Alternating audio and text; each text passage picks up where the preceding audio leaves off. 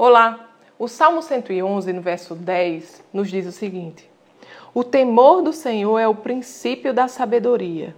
Todos os que cumprem os seus preceitos revelam bom senso.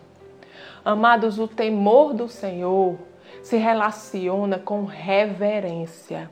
É reconhecer que nós somos totalmente dependentes de Deus em tudo.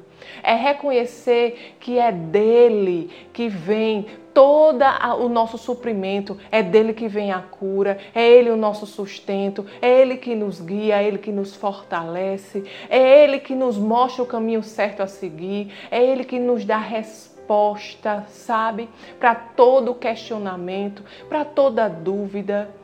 É nele. Ele é a fonte de tudo que nós necessitamos. E o temor do Senhor vem desse reconhecimento de que não somos nada sem Ele, mas com Ele nós podemos todas as coisas nele. Nós podemos enfrentar qualquer coisa que se apresente em nossa vida. Sabe, amados, o temor do Senhor gera obediência. Nesta manhã, eu quero convidar você a obedecer o Senhor.